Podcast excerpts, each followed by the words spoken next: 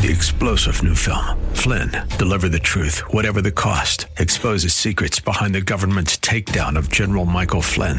Flynn knew what the intel world had been up to. He ordered the first audit of the use of contractors. This set off alarm bells. He told the truth. He was the most dangerous person for Donald Trump to hire. They had to get rid of Flynn. Flynn, deliver the truth, whatever the cost. Available now. Watch it today. Go to salemnow.com. Salemnow.com.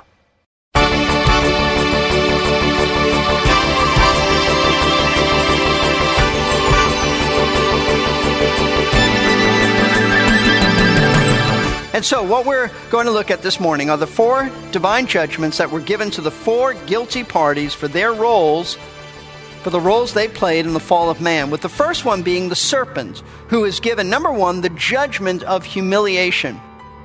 As to why God chose to humiliate the serpent for its role in the fall of mankind, we'll get to that shortly.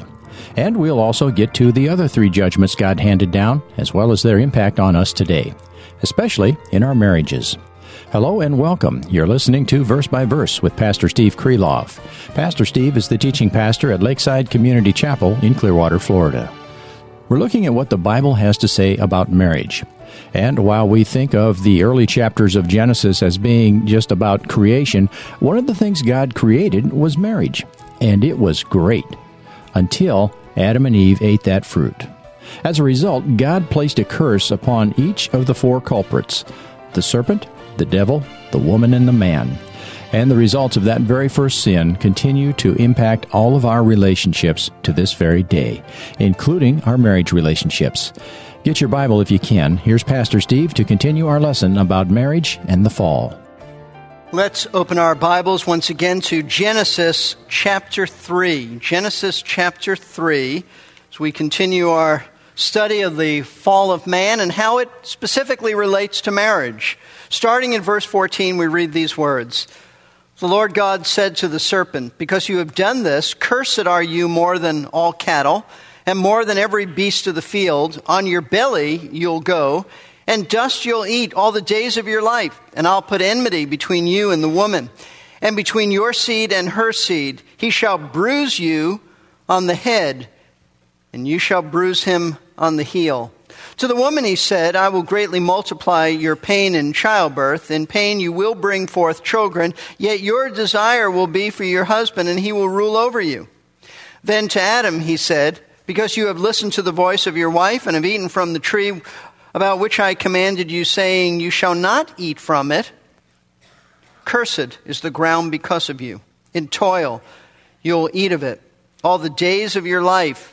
Both thorns and thistles it shall grow for you, and you will eat the plants of the field.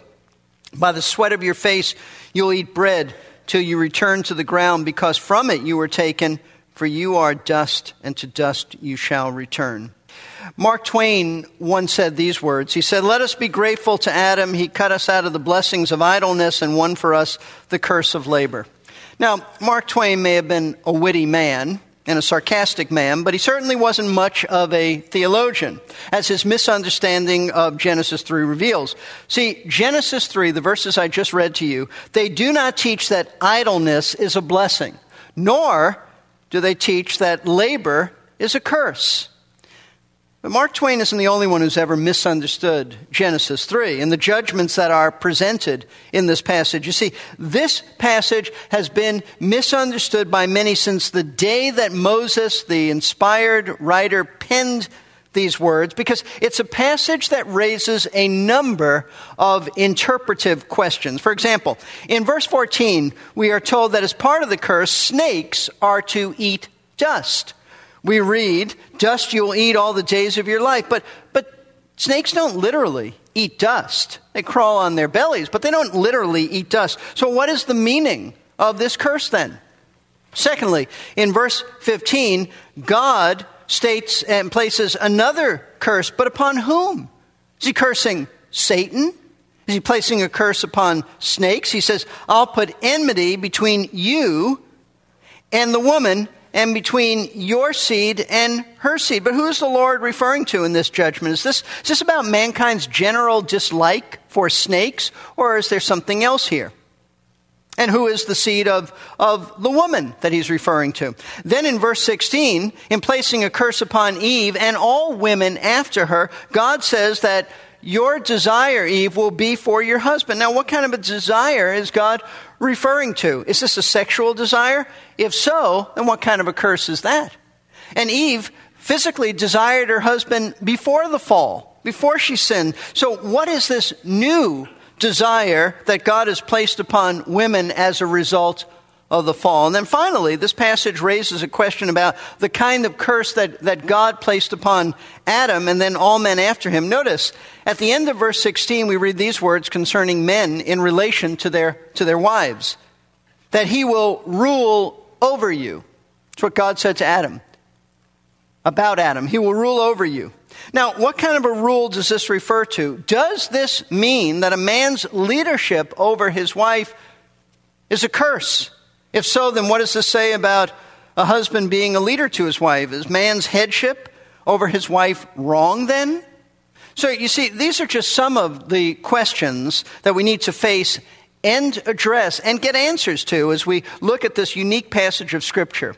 However, the reason that we're going over these verses today is not merely to untangle some knotty theological issues. We're studying this passage of Scripture because we are presently engaged here at Lakeside in a study of what the Bible teaches concerning marriage. And it's in this passage that God pronounces curses upon Adam and Eve. And those curses, those judgments, those sentences provide us with some critical insight into the challenges that all husbands and wives face in having a successful marriage. In fact, I'll take it a step further. I'll go so far as to say that without an understanding of the curses pronounced here in this passage on Adam and Eve, you will never really understand the root cause of much of the striving that takes place between husbands and wives. That is to say, this that what we are about to learn today will help each of us have a better understanding of why having a good marriage can be so challenging. Now, as we begin our study of these verses, I just want to remind you where we are in our study of Genesis 3 in the fall. I remind you that the entire chapter revolves around events relating to the fall of man as Eve and then Adam disobeyed God by eating the forbidden fruit. This is the first sin. Now, the way that Moses, the inspired penman, writes this all out for us, he, how he presents the fall is that first he, he's told us about Satan's temptation of Eve as he solicited Eve through a snake to disobey God.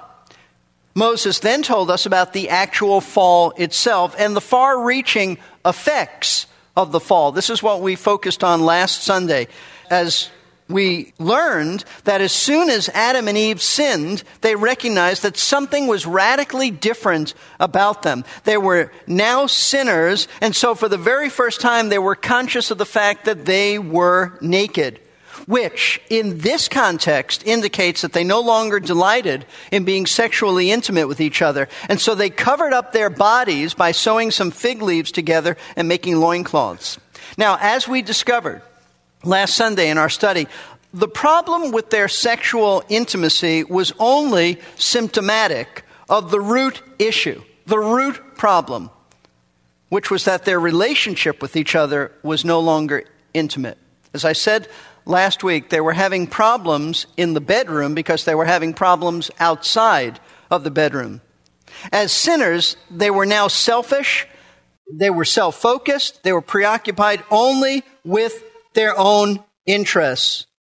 And so the openness, the oneness, the honesty, the transparency that had been their experience when they were sinless, folks, that was now shattered, gone. And as a result, they began and would begin to withdraw from each other and act independent of each other. Therefore, the natural consequence of their withdrawal from each other was that not only did they cover up and hide their, their bodies from each other, but they would soon start to hide their innermost thoughts, their innermost and deepest feelings from each other. See, that's how the fall affects all of us. God brings you together with your spouse, to be the best of friends. Adam was lonely without a lifelong female companion. So God gave him Eve. We, we've seen this to be best of friends, companions. And you have this relationship of closeness and emotional intimacy and trust like no other relationship in the world. But sin pushes us in the direction of hurting our spouse. We hurt them by being insensitive, assertive, uh, uh, in a selfish way, thoughtless, demanding, and saying and doing things that cause deep hurt and pain to the person that we promised to love all of our lives. And the natural reaction to all this pain is that we tend to withdraw from our spouse and hide from them our deepest and, and innermost thoughts and feelings. We've been hurt by them, so we're going to hold this sin against them, and we're going to emotionally protect ourselves from ever being vulnerable like that again as we just retreat further and further from them. Now, if that's where your marriage is at, you're two people who may live under the same roof, but your hearts are closed to each other. I want you to know there is hope. There is hope for your marriage because God has revealed in His Word how to overcome this natural tendency of pulling away from our spouse, putting up walls and barriers. We learned that last week. We covered that extensively, that there are several steps to getting back to being close with your spouse. Now, we don't have time today to go over all of those steps, but I would encourage you. If you were not here last week, visit our media, media center just down the hallway and ask uh, for a CD on, on that. I would encourage you to listen to it.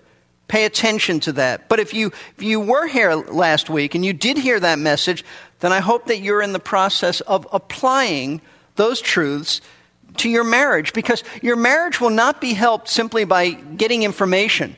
You can go to a conference that we had a few months ago on marriage. You can, you can go and attend all the messages and hear them. But if you're not implementing, if you're not, if you're not applying these truths, it does you no good.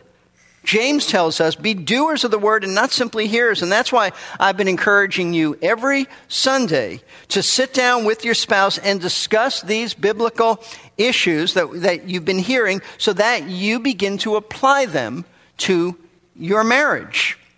Not to somebody else's marriage, but to your marriage. And so, what we've seen thus far concerning the events surrounding the fall of man is this. Number one, we've seen the temptation that led to the fall.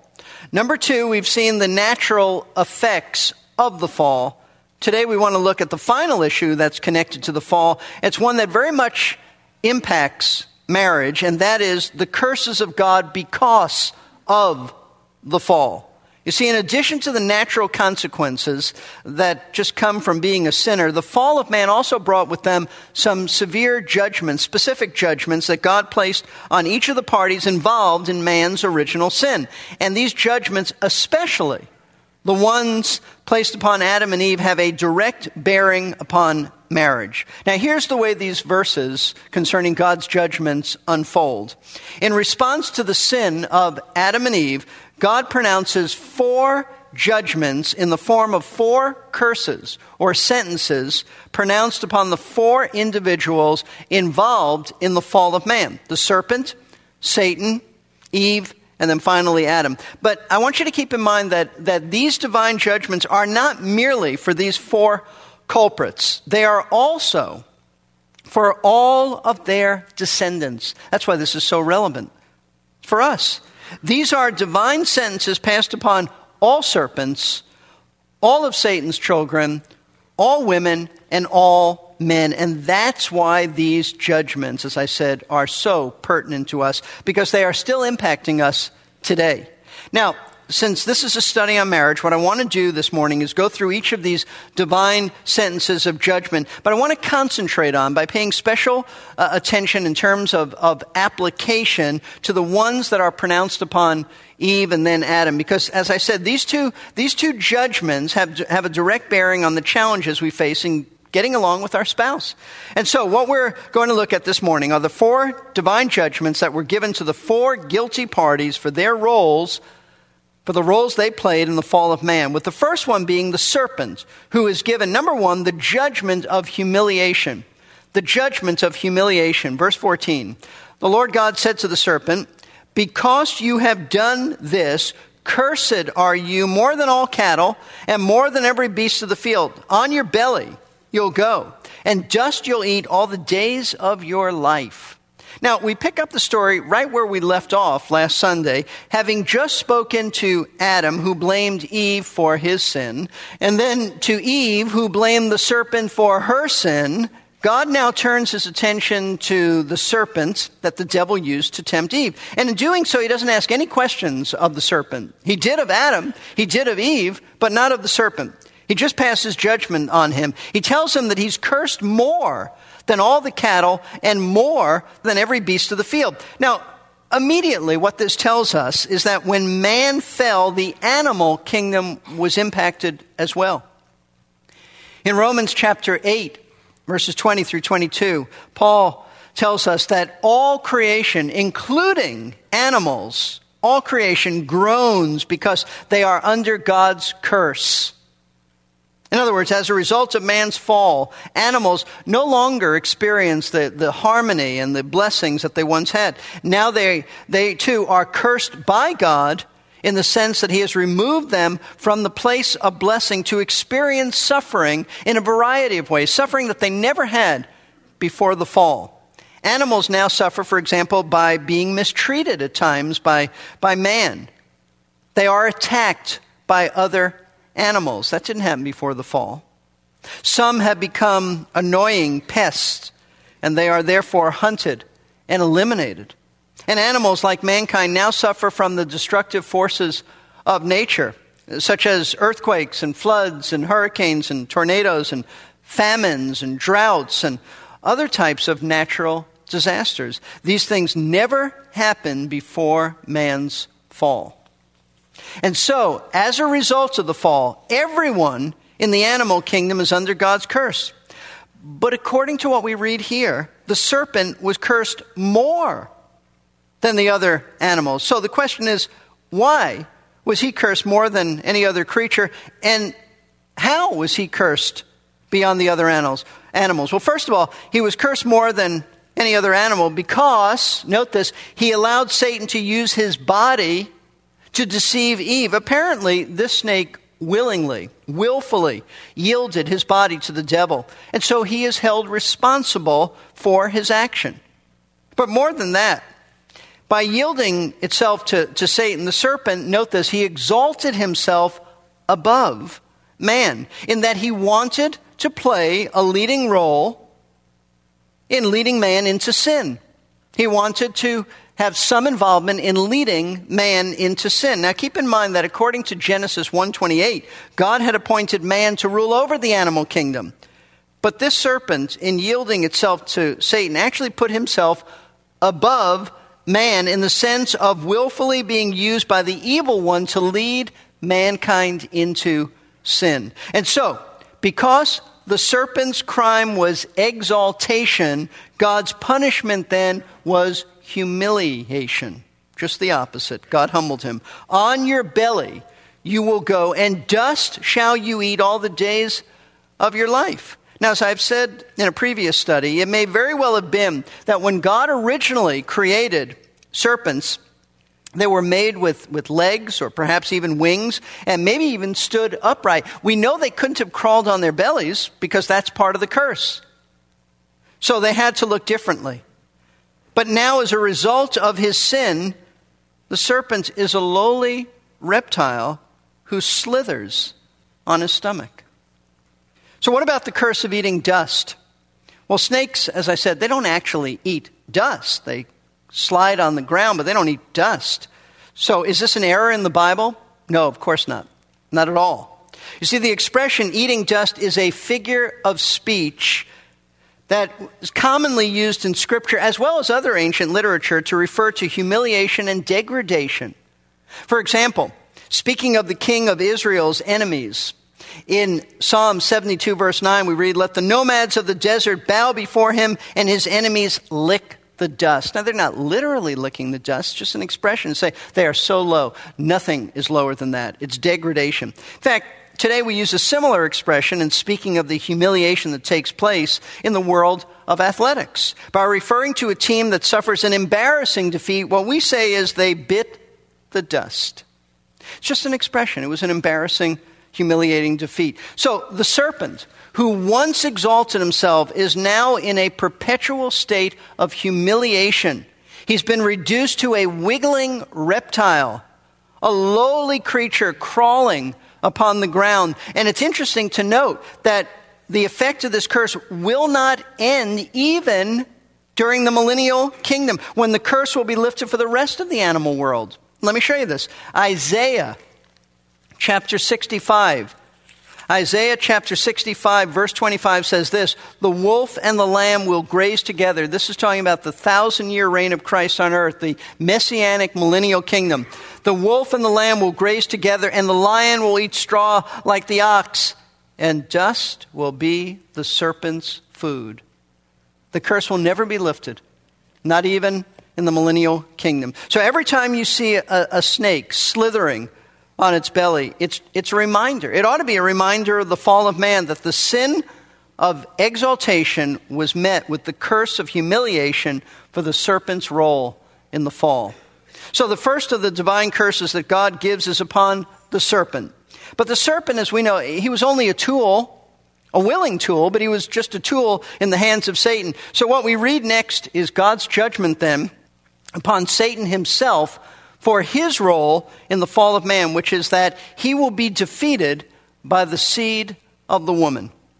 Verse 15 starts this way And I will put enmity between you and the woman, and between your seed and her seed. Now, it is very likely that the devil had believed that with the fall of man, he would win the allegiance of Adam and Eve and all of their future children. They would just follow him. After all, they were now sinners, just like he was. And he is the God of this world, as scripture calls him. So he apparently thought that, that they would all naturally follow him as their leader, as their king. Why not? They're sinners like, like him. They don't love God. They now are like him in nature. But if this is what the devil believed, then he was wrong. Because God's judgment upon him, as we're told here, involved an ongoing hostility between his seed and Eve's seed. Now, who exactly is the seed of the devil and who exactly is the seed of the woman? And what is this ongoing enmity about? Well, this doesn't seem to be a reference to the general disdain that most people have for snakes. Because at the end of this verse, God speaks of a specific individual who will defeat Satan, and it is definitely not a snake. See, the seed of the devil is a reference to, note this, those among mankind who follow Satan, meaning all the ungodly, meaning all unsaved people. Now, they may not even believe in Satan, they certainly are not conscious, at least most of them, that they are followers of his, but they are. And the seed of the woman is then a reference to all saved people. The seed, so the seed of Satan, unsaved. The seed of the woman, saved. And we know this is the right interpretation because this is precisely what the New Testament teaches. We'll get to the details of that on the next verse by verse. We'll see that Jesus gave us a partial explanation, but later on the Apostle John spelled it out for us very plainly. He even goes so far as to say, By this, meaning whether or not we habitually sin, the children of God and the children of the devil are obvious. There's not enough time left today, so we'll have to wait until next time to flesh this out. You've been listening to Verse by Verse with pastor teacher Steve Kreloff. Thanks for tuning in. Pastor Steve is the teaching pastor at Lakeside Community Chapel in Clearwater, Florida. If you'd like to visit sometime, Lakeside's address is 1893 Sunset Point Road in Clearwater. There's a map as well as service times, phone numbers, and lots more information about Lakeside online at lakesidechapel.com. Or call the church office at 727 441 1714. That's 727 441 1714 or lakesidechapel.com. Verse by Verse is a ministry of Lakeside, but we depend a great deal on generous listeners like you to help us with the expenses of airtime on this station, along with the costs of production. If you feel led to make a gift to Verse by Verse, we'd like to ask you to please do not neglect your own church as you do so. You can find out more on the giving page at versebyverseradio.org or call Lakeside at 727 441 1714. We also have a message archive page so that you can listen for free to any of our previous broadcasts. Once more, that's versebyverseradio.org. This is Jerry Peterson. To get the most out of any scripture passage, we have to understand what God is actually saying. Verse 15 says, in part, And I will put enmity between you and the woman, and between your seed and her seed. These verses in Genesis 3 are often misunderstood. Next time on Verse by Verse, Pastor Steve will help us be sure we catch the meaning of the first presentation of the gospel.